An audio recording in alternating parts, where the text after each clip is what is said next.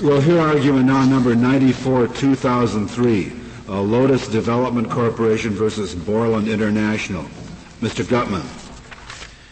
Mr. Chief Justice, and may it please the Court, this is a copyright infringement case. It was brought and tried under that statute and none other.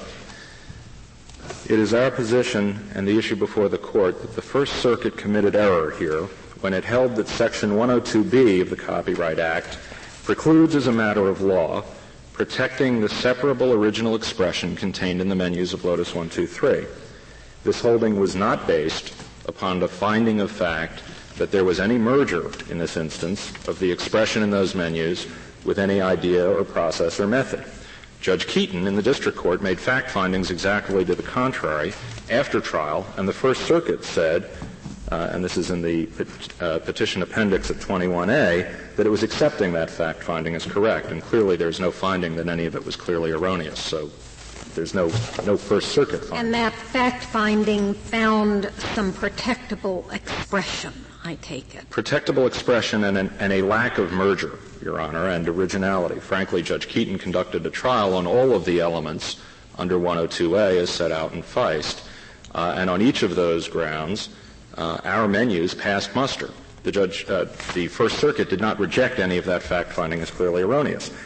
Rather, the First Circuit reached its conclusion by failing to apply, or by applying incorrectly, the idea expression dichotomy. This error is alone sufficient ground for a reversal and remand, without reaching any of the other issues that have been briefed in this case. Well, I thought the First Circuit also found it was a method of operation and therefore not patentable. But what it didn't, I'm sorry, I believe the Chief Justice meant copyrightable. I think copyrightable. The, yes, we had a patent case before lunch. I was here. I remember. I remember. Uh, and I do want that distinction to be clear in our argument today. That is a point of contention between the parties. Uh, what they found was that because it provides the means, these menus provide the means by which users control and operate Lotus 123. It is therefore part of a method of operation. The error the error was that the First Circuit made no effort to determine whether there was expression that could be distinguished or separated from the method of operation. That's the fundamental error here. This court taught in Feist that the idea expression dichotomy applies in every case and, and that it is not an option. One does not just define.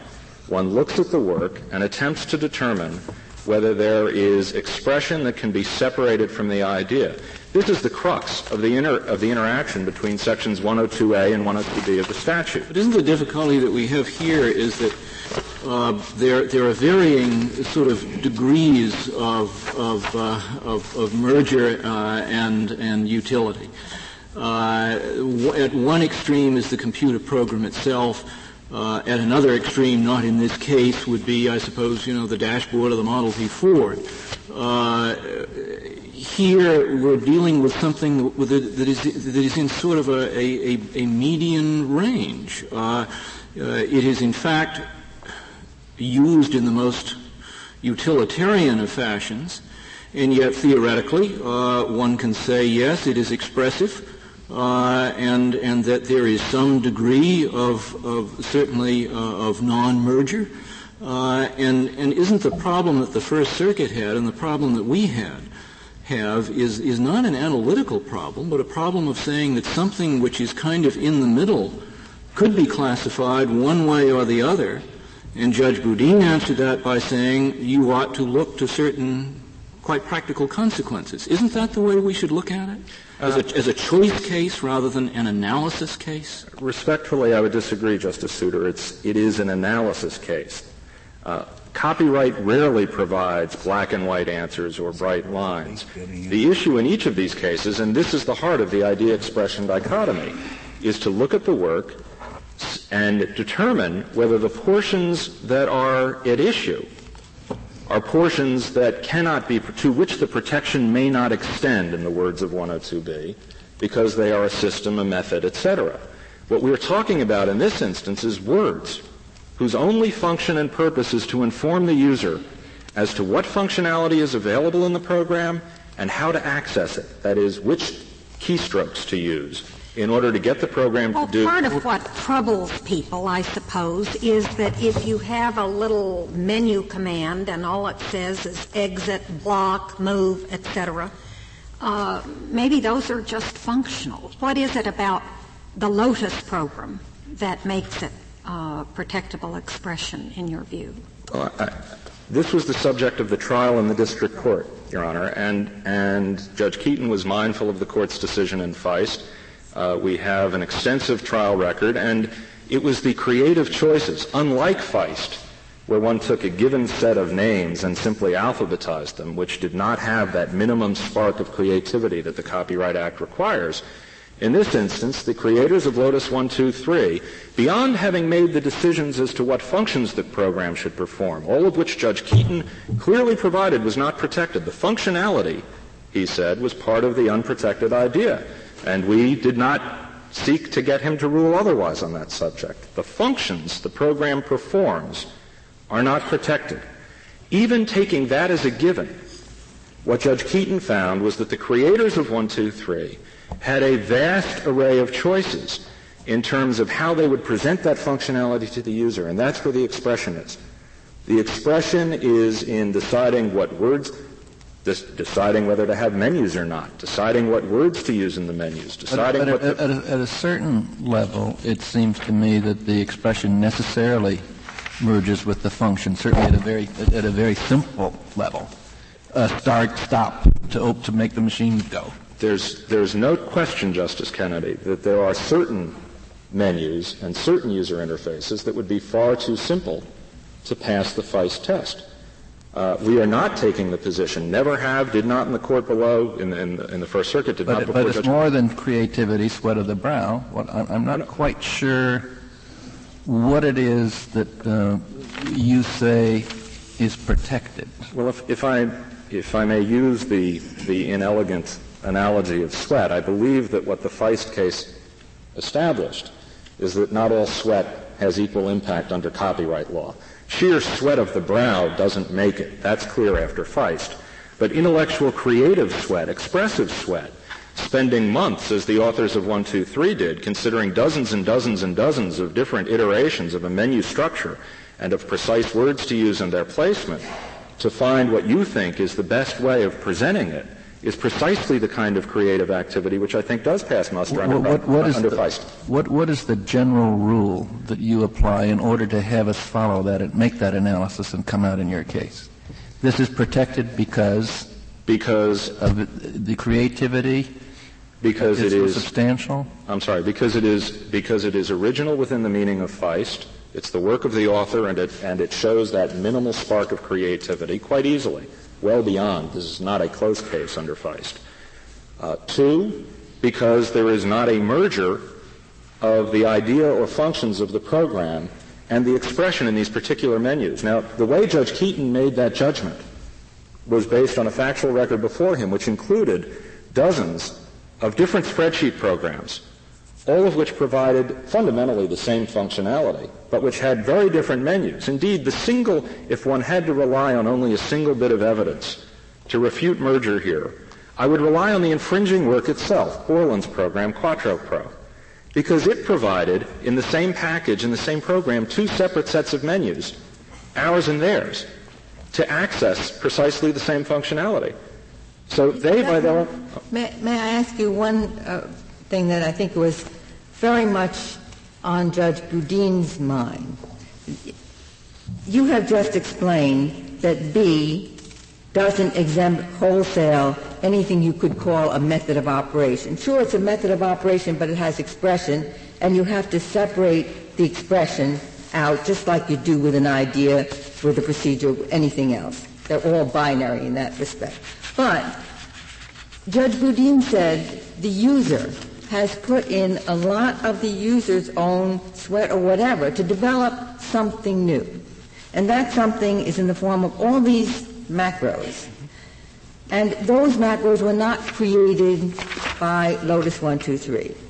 It was the user working with this machine to get up, a, to customize a whole set of things for the user's own operation. The user can't extract that the user's own work unless the user can resort to the Lotus commands. So I noticed something in your reply brief. You said, of course, for the user, this would be a fair use. There would be no infringement for the user. So can one look at this and say what Borland is doing is facilitating the user's fair use? Well, I, I think, Your Honor, that the user and Borland stand in very different positions for fair use purposes. What the user does in terms, for example, if a user wanted to convert a 123 macro so that it would work in Quattro Pro, and the conversion was required, there is much that that user could do for his or her own personal purposes that I think would fairly easily qualify as a fair use. When a competitor makes a wholesale appropriation of your entire menu structure, which is the communicative core of the user interface of the but program. my question is, can the user, how can the user, with all these macros, make use of them with the Borland spreadsheet? Well, that, that brings me, the, the user can rewrite the macro or convert it as necessary, even if Borland had done none of what it did in infringement. But that does bring me naturally to the second point I wanted to make, which is because the First Circuit dealt the way it did with copyrightability, it never reached the next step, which is infringement. And there were two separate acts of infringement here on the part of Borland. One was copying the words on the screen, the menus themselves. The second, which was a mid-litigation development and the, and the subject of our supplemental complaint, was this macro key reader, which was an internal translator. Now, there may very well be different issues. There are different issues in terms of infringement between those two different acts of infringement. And the First Circuit never reached any of those. May, may I ask you something about the key reader? Do I, one of the briefs suggested that just providing the key reader wouldn't be enough because all you could do with the key reader was run your macros as is. That in order to modify them, you would have to have access to the to all the commands. Or to fix them. And, and if what that point makes, which was made by a number of the, the amici, Your Honor, what that, what that illustrates is exactly our point that the purpose of the menus is to inform. The only reason they would want the words, if someone, let me back up a step, if someone wanted, having already purchased Quattro Pro and being a Quattro Pro user now, not only to convert a 123 macro so that it could be used in Quattro Pro, but to keep writing it as a 123 macro, which wouldn't make sense once you've switched. Even if someone wanted to do that, what, what the argument of the amici is, is that, well, you'd still need to look at those words of the menu in order to understand what you were doing. And the response to that is, if so, it is only because the function of those words is to inform. You could get the same information out of a piece of paper or a, a, a 123 user's manual, which is a former 123 user you presumably have. Mr. Gutman, a moment ago you said something about a finding of, of infringement.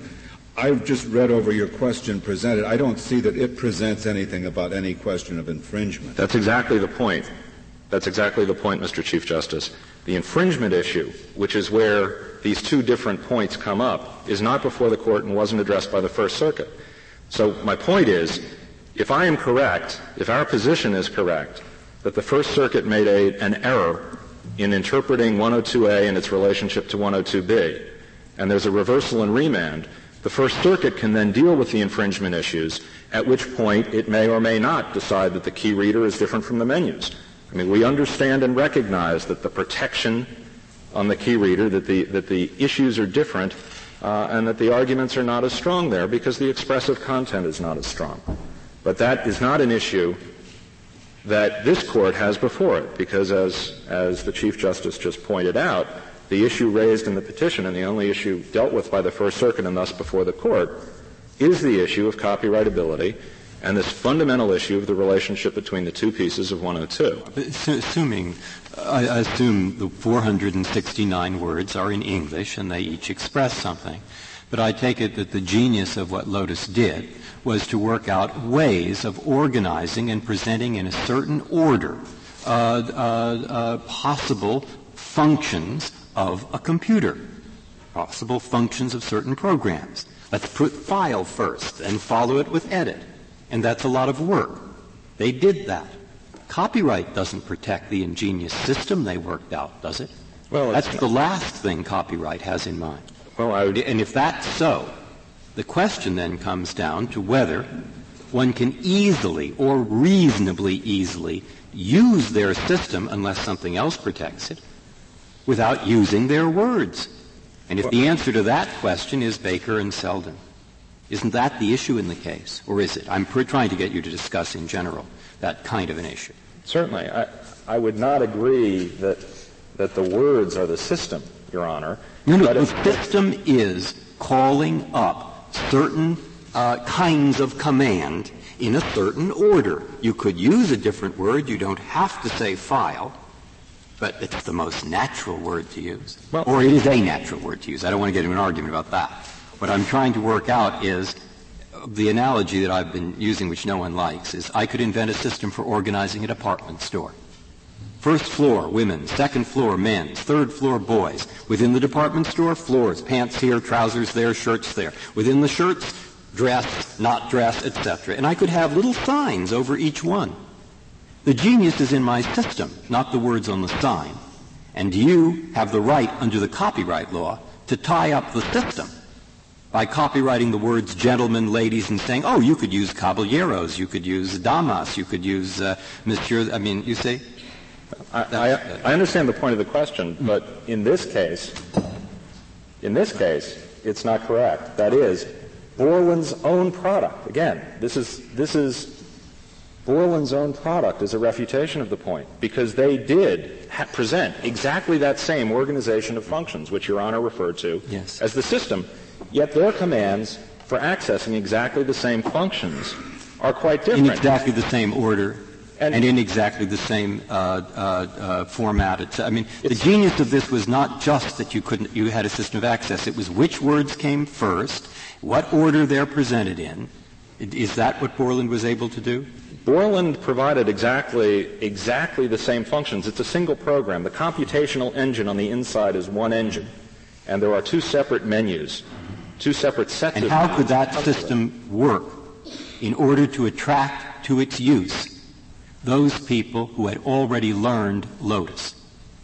I mean, By, well, the the answer, Your Honor, would be that they would do it the way everybody else who produced a competing spreadsheet tried to do it. Some of them succeeded, some of them but failed. But is it the purpose of copyright law to throw up that kind of obstacle to the use not of some expressions, but to the use of a person who invented a different system? That, that's, that's what I'm that's what I'm continuously worried about. No, I, I understand the worry, Your Honor, and and where, where we have a different perspective is that we don't believe we are trying to protect the system. We are protecting a particular set of words which could have been widely varied without changing the system, the idea, what Judge Keeton called the idea. What we're referring to is the set of functionality. In, in order to refute that point, do the respondents have to rely on the doctrine or the idea of merger that that the expression, they say, oh no, you're wrong because the function has merged with the expression. Is, is that the only way they can win? Well, there are a lot of defenses available under the copyright law, and uh, well, is that, is, that is that their principal refutation of your argument? Let me put it that way. Their, their, no, their principal, their principal refutation before this court is to argue that this really isn't a question of copyright law; it's a question of patent law. Uh, which well, well, but the, the question is why is why is this expression that you uh, ask for, uh, for uh, to be protected by the copyright? Why is that so divorced from the function? Because it, it, it, seems to me that it's different than the text. The text describing how, how uh, Lotus works, everybody says it's copyrightable. The command menus are not, according to the First Circuit. And the difference, it seems to me, is that in the case of the command menus, it does merge very closely with the function. Well, the, the difference, the difference, Your Honor, is that the only difference between the longer texts that are acknowledged to be protected is conciseness. And there is nothing in copyright law that says a very concise index or table of contents of a work is not protected from being copied by someone who likes it. You can't copy this index of the Samuelson economics text because you think that's a good way to, to teach economics and you'd like to make it the model for your, for your own independently written beyond that point economic text, economics text. There is something in copyright law that stops you from copying a concise thing. If the only way to practice Mr. Selden's art is to copy the concise words at the head of the column, you can't do it. And now you're going to come back and tell me, but it isn't absolutely necessary to use those same words. And then the question is, how much do we read into that word absolute? I mean, if it's possible to find another word somewhere, is that sufficient? Uh, how, what, that's what I'm struggling for. The test of how far Baker and Selden reaches. It's, it's a sliding scale, Your Honor. The degree of freedom of expression that is available, and I would remind the Court that when we look at these questions, these are copyrightability questions. We're looking not at the work of the infringer. The question isn't what freedom did Borland have when it wrote. The question is what freedom did Lotus have when the authors of 1, 2, 3 sat down to write. That's where one focuses. And if that, if that freedom of expression available to the, the creator, the author, is narrowly limited, then the right in copyright is narrowly limited. It's thin. For example, a factual work, a compilation. You know, there perhaps all you have is your own organization and and and or if all you had were just a few words in the command, like block, move, stop, print. Perhaps not copyrightable. But what did we have here? 469 commands and 50 menus and submenus and so on and so on. Exactly right. Exactly right, Your Honor. If these if these words and menus were printed in a little pamphlet, a little pocket guide to 123, a reminder on a printed page, I don't think there's any question they'd be protected. I don't think anybody would, we wouldn't be here. The fact that they are in also protect a, a, an original language that you had written in too. Well, the question languages languages is a tricky question because if you if one well, it's one more removed, but I suppose you could make the same argument that that was indistinguishable from your ultimate program, which is copyrightable, that you can make uh, with respect to the menu. The program the program is certainly copyrightable, Your Honor. We are not claiming protection of a language.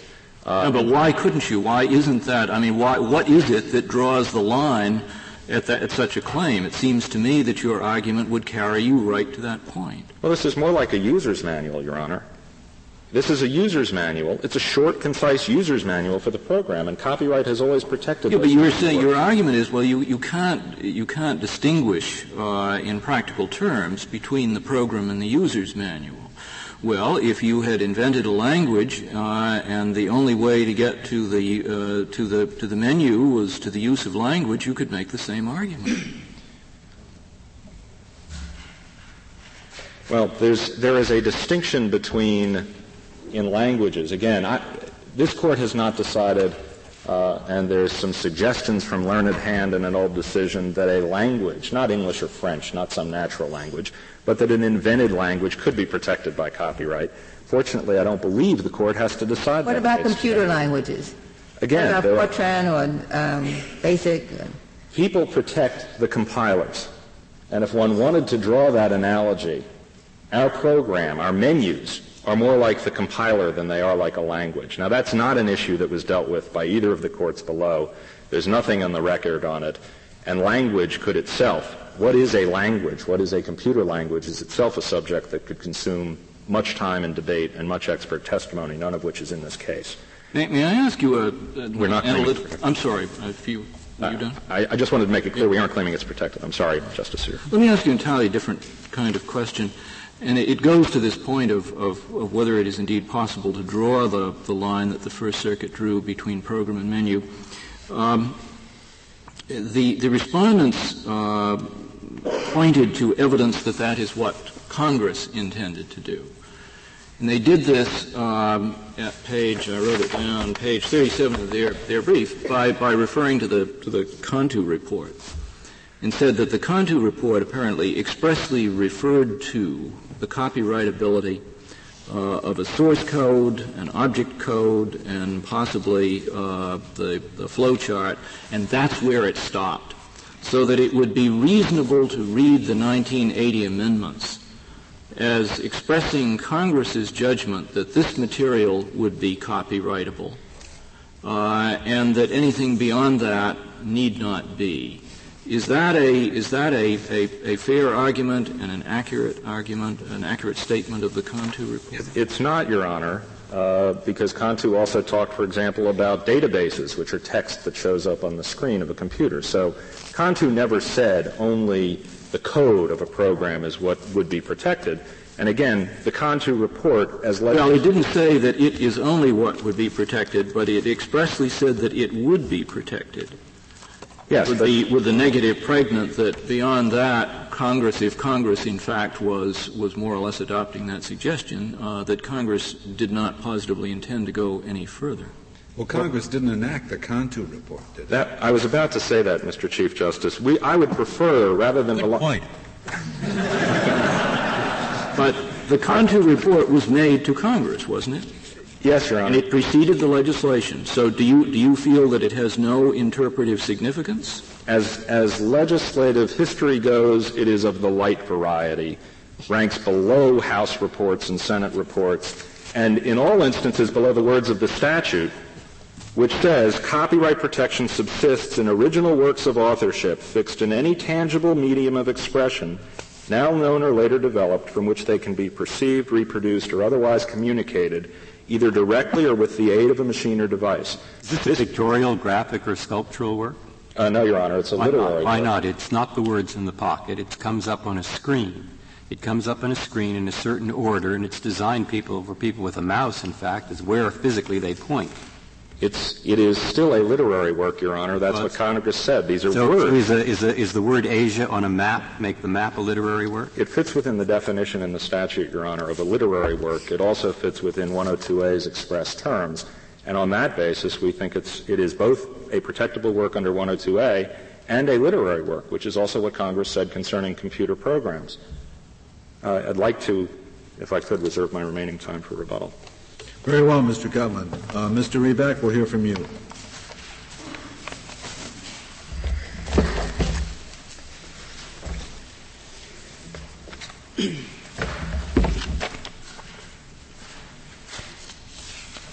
Mr. Chief Justice, and may it please the Court. Pursuant to the patent and the copyright clause of the Constitution, Congress enacted two regimes for the granting of private monopolies.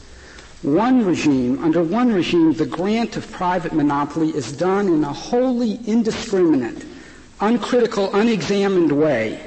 And in the other regime, the regime of patents, grants of private monopoly are made following an exacting examination and the satisfaction of very high thresholds.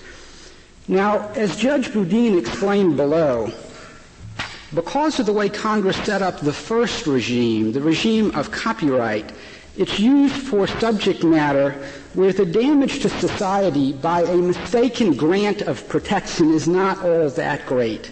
Where the problem of overprotection is not something that we should really worry about because even if we mistakenly grant protection, the next author can always make a near substitute. Is there, that, any, is there any reason to think that Congress was of this view that was expressed by Judge Boudin?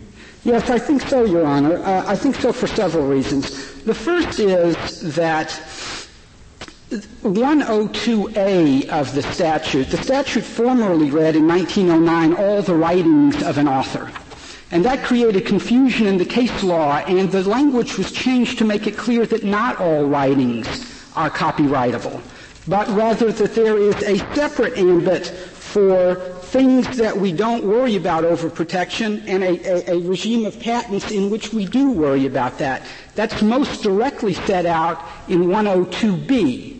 That's the language that is expressly intended to keep copyright from undermining the patent system. Well, it shows a narrowing, certainly, but I, I, I, I would not think just the one citation you make mean, means that Congress adopted the view that Judge Boudin expressed. Well, Judge Boudin had a variety of things to say in his opinion, but the point that 102B is intended to prevent overcompensation to the first author, I think comes through from the language of the statute itself. The statute doesn't read the idea of a system is uncopyrightable. It says a system is uncopyrightable. It doesn't say the idea of a method of operation is uncopyrightable. It says a method of operation is uncopyrightable. If we apply that 102b to the Baker versus Selden situation, Selden may have had a terrific system, but people had no way to use that system, or at least to use it efficiently, until he put some textual labels on it. The same is true of Lotus's system. The only way people can use systems is through some kind of textual label. And the teaching of Baker versus Selden to us is that the bare set of words through which people use or manipulate or operate a system, that's on the uncopyrightable side of the line. That's what 102b does. It prevents the copyright law from undermining the ambit where we care about overprotection, where a mistaken grant of overprotection would do real damage to society because there's not there's not adequacy of near substitutes. What, what are the legal labels we've used to express this? Are you talking about the doctrine of merger? I, that is to say, that the expression merges into the function? Or are you saying that we can decide and should decide this case by saying that there is a definitional distinction between expression on the one hand and method of operation on, on the other? I, I, take it you could prevail under either approach. Yes, we would, I think. But I don't think this calls for. I think the first place to start. And, and I, I, would just say it doesn't seem to me that the argument you've just made, which is a sensible one, is reflected in either of the two categories that I mentioned. I mean, if you if, if you just wanted to say, oh well, this is very important for people to have, I, I suppose we could make that functional sort of judgment that this shouldn't be protected. But it seems to me that the cases require us to use different kinds of labels. I think that. And I need to know what kind of labels I'm supposed to use to, sure. Well, to reach yes, that Your Honor. result. Yeah, uh, uh, yes. The labels that were used in Baker versus Selden were the labels of system and method of operation. Those same labels are present in 102B. That, in our view, is the way that this case should be resolved.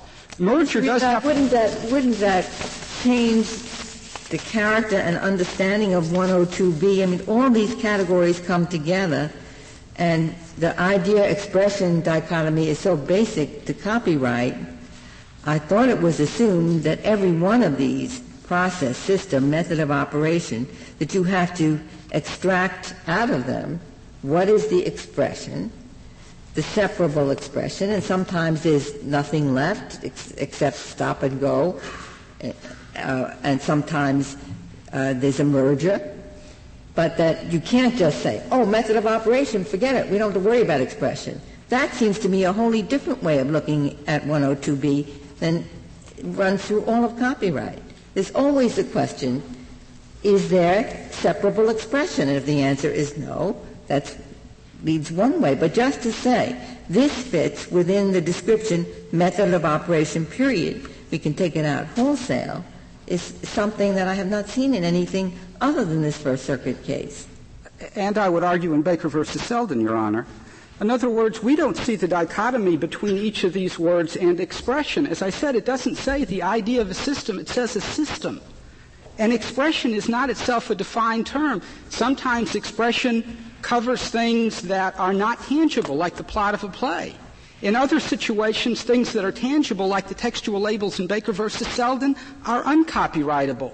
The issue, the fundamental issue to us of Baker versus Selden is the distinction between the protection of the utilitarian and the protection of these other things, which, like artistic works, we don't have to worry about overprotection with respect to. That was a contorted sentence, but I think I, am trying to. But even in Baker against Selden, there was something there that was protected. There was the book, there was the explanation. And so as there is here, Your Honor, there is a user's manual.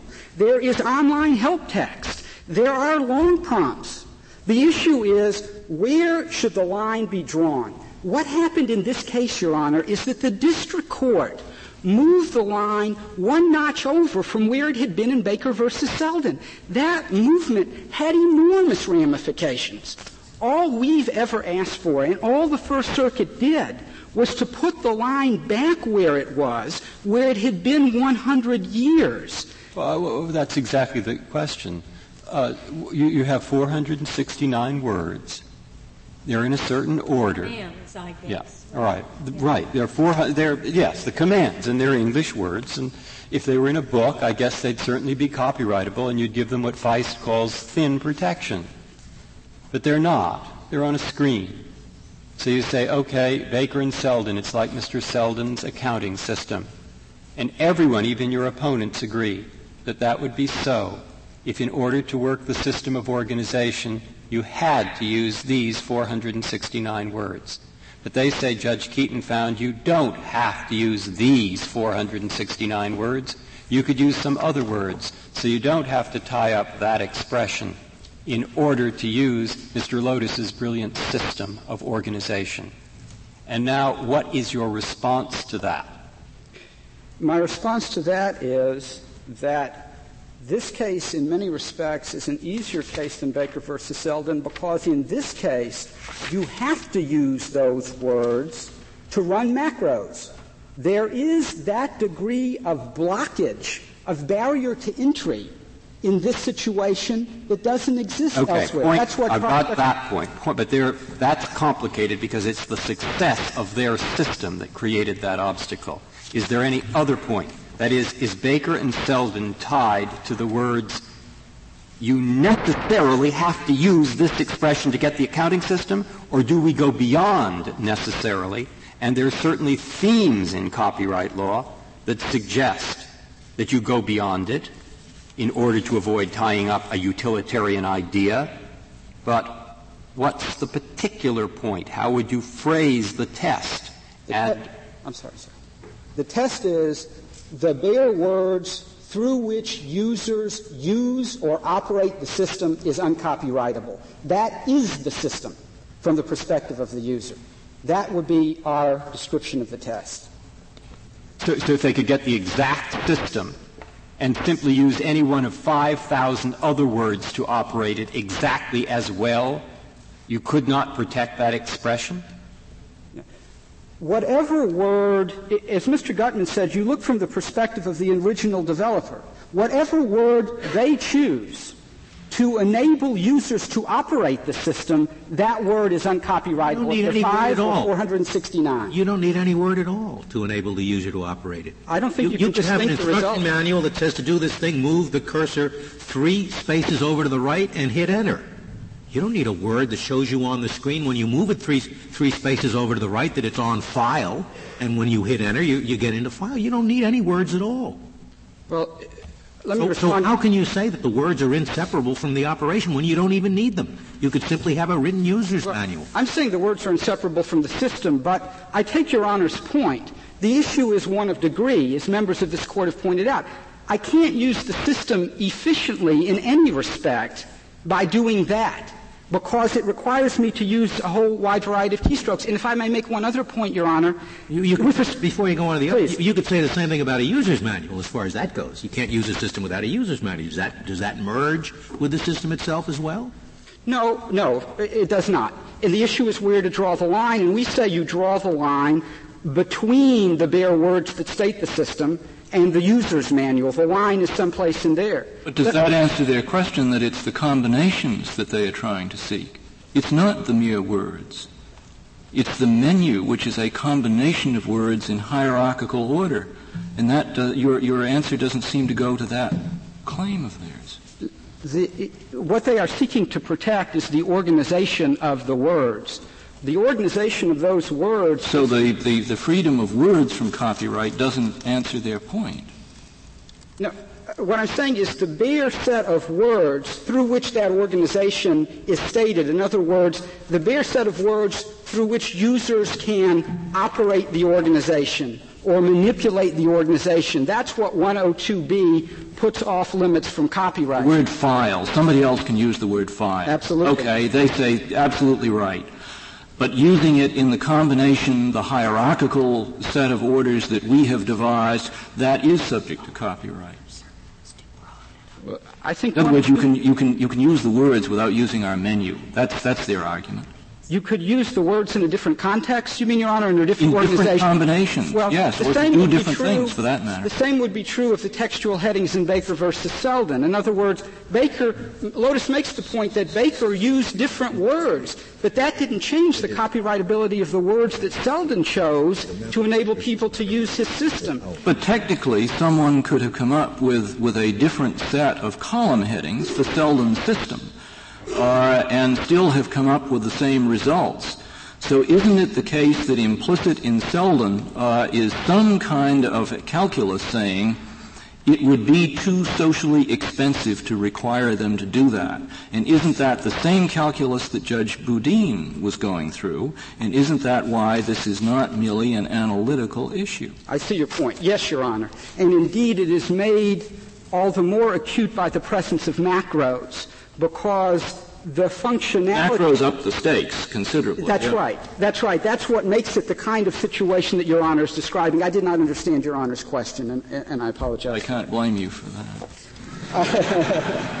Uh, I did want to point Of course, out. the, even if some portion of this is copyrightable, as the district court would have found, it doesn't take it out of uh, public use in the sense that presumably Lotus could license a use of its system to someone. It isn't as though this is forever unavailable to other people. It just merges into the whole economics of, of what it's worth to buy the right to use it. Isn't that right? In one sense, certainly. Econ- uh, uh, copyright is an economic calculus, and the issue is do we give Lotus the ability to to put up that barrier of entry, or should they have to get a patent to do that? That's our point. It's not that they can't I, protect I these find words. that a little difficult to swallow. I mean, uh, the copyright law does appear, at least, to permit the copyright of a, a so-called user's manual. And if that is carried out in the form of a menu, a menu command hierarchy, why isn't that protectable under the broad language of 102A? I'm sorry, a user's manual would be protected under the broad language of 102A. And, Even and when it's uh, in the form of a menu command hierarchy, uh, why isn't it also in light of the broad language of 102A? I mean, at least some portion of it, the portion that uh, is is clearly original and expressive, if if that is the finding of the the trial court. the as we pointed out in our brief, there are, and as Your Honor indicates, there are 102A works here, like the user's manual. They embody these words, but I don't think the words would be 102A material. But if they were, in our view, they'd be disqualified by 102B. That's the learning, and that's where the line is, and that's what the statute says. That, you know, expression is not a defined term in the copyright law or in the copyright uh, uh, statute.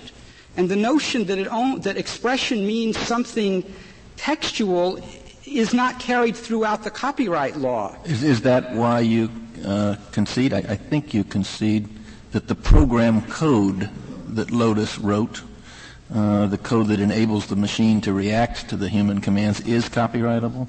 The statute draws a line. Am I correct that you conceded that that's absolutely, Your Honor? The, it, the stat- it seems a little odd that the closer you get to the machine, the more expression there is, but when you back up, then you tell me I have to have a patent. Well, it seems to me that the closer to the human you come, the more, the more, uh, the stronger the case is for expression. The, Your argument doesn't work quite that way. Well, the statute draws a line between the computer program, which is protectable by copyright, and the method of operating the computer program, which is not protectable by copyright. Congress. The First Circuit decision does that. I don't see that in the statute, especially if you read these words to be subject to the like interpretation, idea expression, procedure expression, process expression. That's what, as far as I know, the First Circuit is the only one that has said once you can call it a method of operation, it's out entirely. Forget about anything else. It's a method of operation, period. It's not copyrightable. Tell me about an operating system. The yes. basic. Is that subject to copyright? An operating system is a computer program. A computer program is a composition. That is copyrightable. This is a very important difference in copyright law. A menu command hierarchy is a method. A computer program is not a method, it's a composition. Copyright protects compositions. It's like a method of dance notation, uncopyrightable, and choreography that is copyrightable. A method of musical notation that's not copyrightable, and a musical score that is copyrightable. Language, which is uncopyrightable, but compositions in language that are copyrightable programs are written in command sets, like the macro language. Borland's program happens to be written in the method, the command set called C, which is created by AT&T. Copyright has always protected compositions, but has not protected the underlying command sets. The reason the district court's decision created such an uproar is that it extended copyright from the protection of compositions like the operating system software to the protection of methods. That's never been done before. That has all kinds of ramifications of the type we've been discussing here, all untoward and, and should be, if attainable at all, attainable through the patent law. What, what exactly is the difference between composition and, and method, as you say? The method or the system includes words, syntax, and grammar, which are taken by someone and uh, who, who then applying their own sweat, as the user does here with respect to a macro, and their own creativity, creates a program. That's the difference between, one should not confuse, we would respectfully submit, the syntax and grammar of the English language with compositions written in the English language. They're two different things in our view. Let's take the macros out of it. Yes, Your Honor. Then as far as I can tell, the First Circuit is still comes out where it is. It doesn't matter.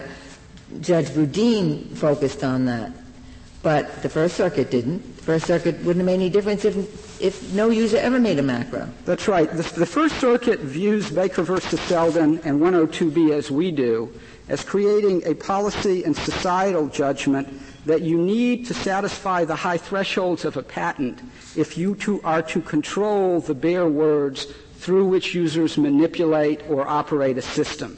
That's where they draw the line. That's where we would draw the line, and that's where we see the court in Baker versus Selden drawing the line. The majority opinion in the First Circuit, though, does also refer to these, the existence of macros in order to demonstrate that that line is an appropriate societal line, because otherwise people would have to relearn a different system for every device that they would operate. And they added in the macros to, to add weight to a conclusion that they had already reached. I would agree with that. Mr. I would agree with Mr. Reback, as I understand it, your, your opponent is not insisting that you that you uh, uh, cease from using the same the same uh, uh what were you contrasting with uh, with composition? What is the opposite of composition? The, the, system or method, Your Honor. System or method. He's not he's not insisting that you abandon his system or method. You you can you can have the same thing three three times over with the cursor to the right, and then hit enter, and and you can set it up exactly the same way, so long as you don't use the same words that he chose to use in in his description of it on the screen. He's yes, he can use the very same programmer method. He's not no, stopping you no. from using it. He just doesn't want you to use the same description of it that he adopted. Well, we we are talking terminology here, but he doesn't have any objection to me making the cursor move or making electrons run through the computer. And saying that in an instruction manual. And saying that in an instruction in manual. He has way. great exception to me allowing users to run their programs on my spreadsheet. That's what he takes exception to. Or to use my spreadsheet in the way that they have learned to use spreadsheets. They've memorized keystrokes. They've learned that system. He doesn't want them transporting that learning to my spreadsheet. He draws the line between the totally abstract and the first words that are attached to that abstraction. We say that's not where the statute draws the line it doesn't say idea of a system, but nor Borland the just made Borland made a wholesale copying of a very complex menu command hierarchy. Yes, Your Honor. I mean, just wholesale. I, I can't. I can't imagine uh, a case that would present the question more starkly?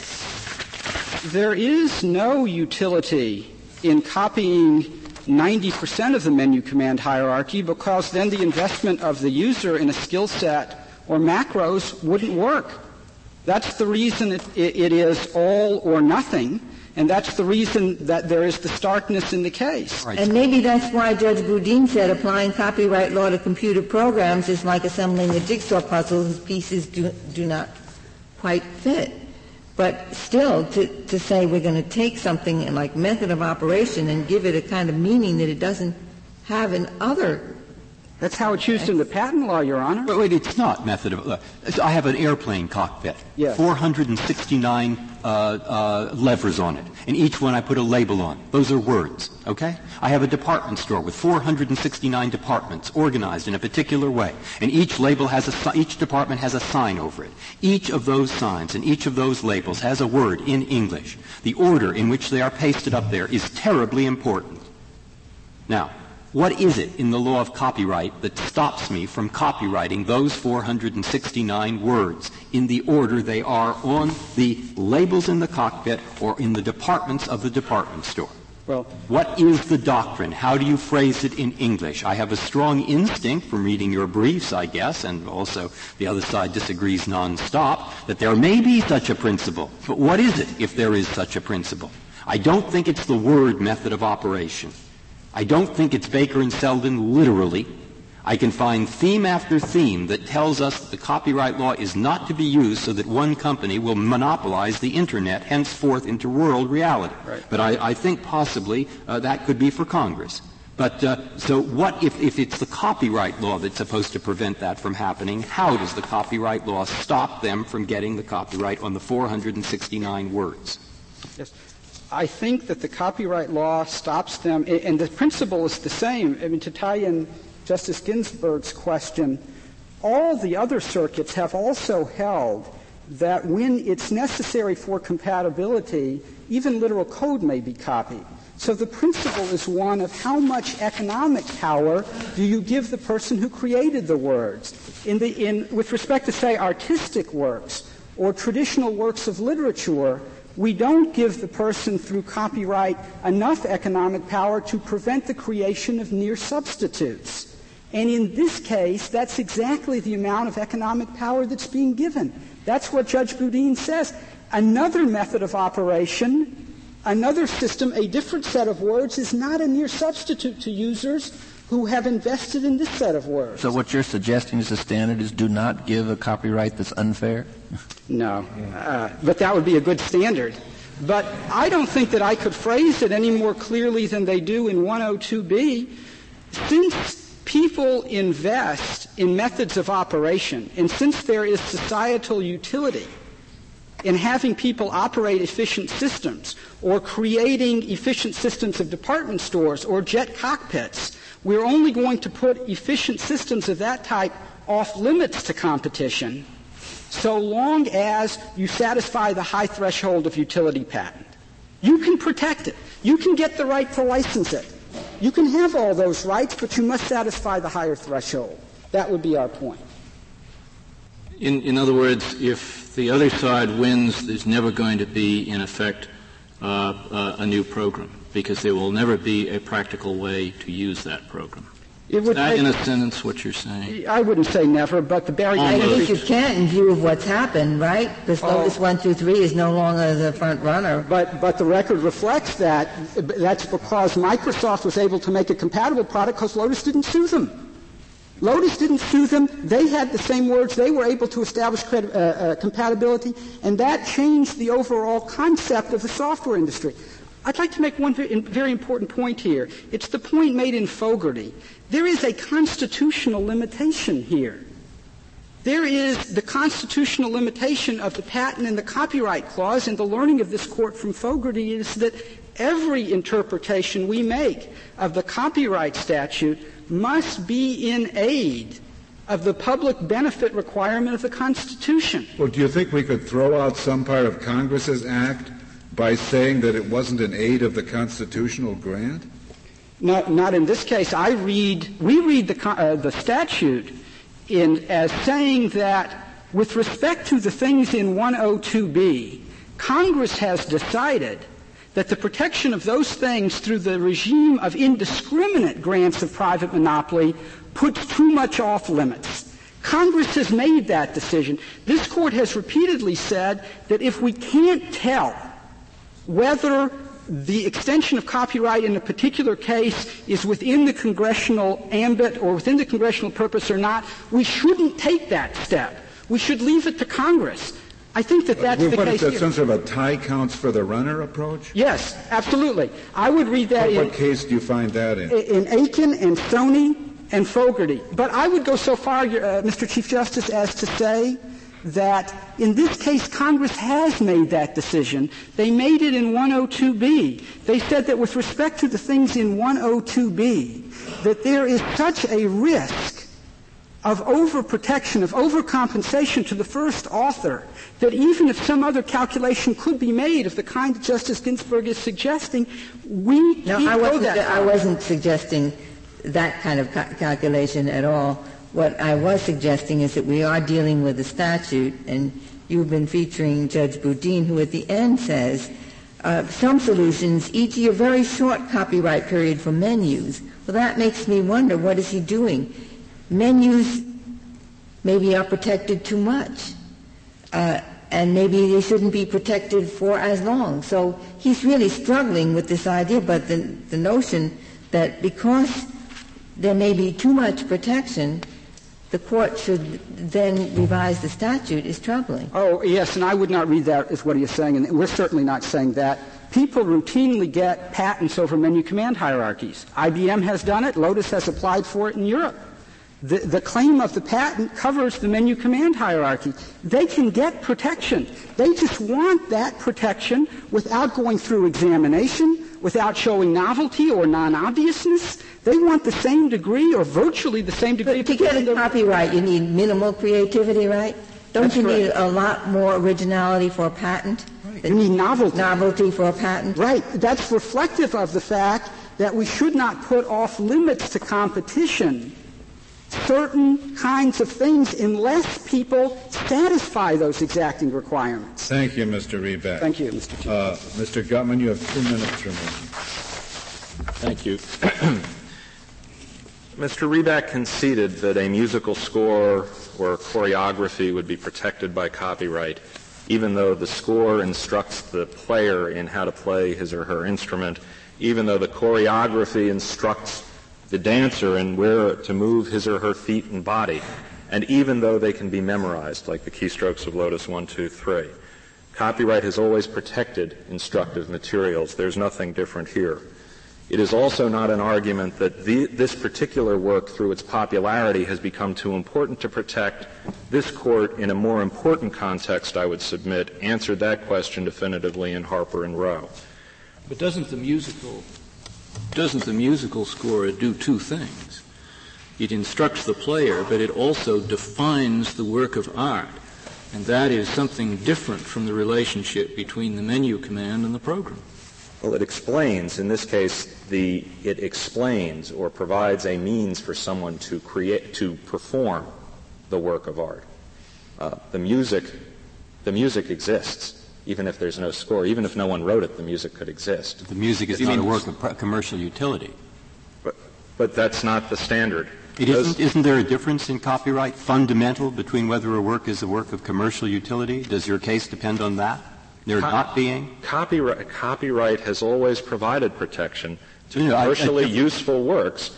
And again, any, all of these issues only go to the question of the scope of protection. And here, Judge Keeton found virtually identical copying, which even would have met the Baker v. Selden necessary incidence test. That is the standard in Baker v. Selden. The, the final point I wanted to touch on is that all the policy arguments about compatibility and competition do not address and do not take into account the corrective power of the market. If consumers and customers want open systems and software companies don't provide it, if it's a competitive market, they will make their wishes known by voting with their feet. Some would say Borland has said that that's what happened to Lotus. In instances where that's not sufficient, Congress has spoken. The Copyright Act has many detailed provisions providing for compulsory licensing in instances where that was not good enough and the ordinary rules didn't apply. This is not one of those cases. I would end with what I think was the, the thrust of. You I have just ended, did. yes. Thank you very much. The case is submitted. The Honorable Court is now adjourned until tomorrow at 11 o'clock.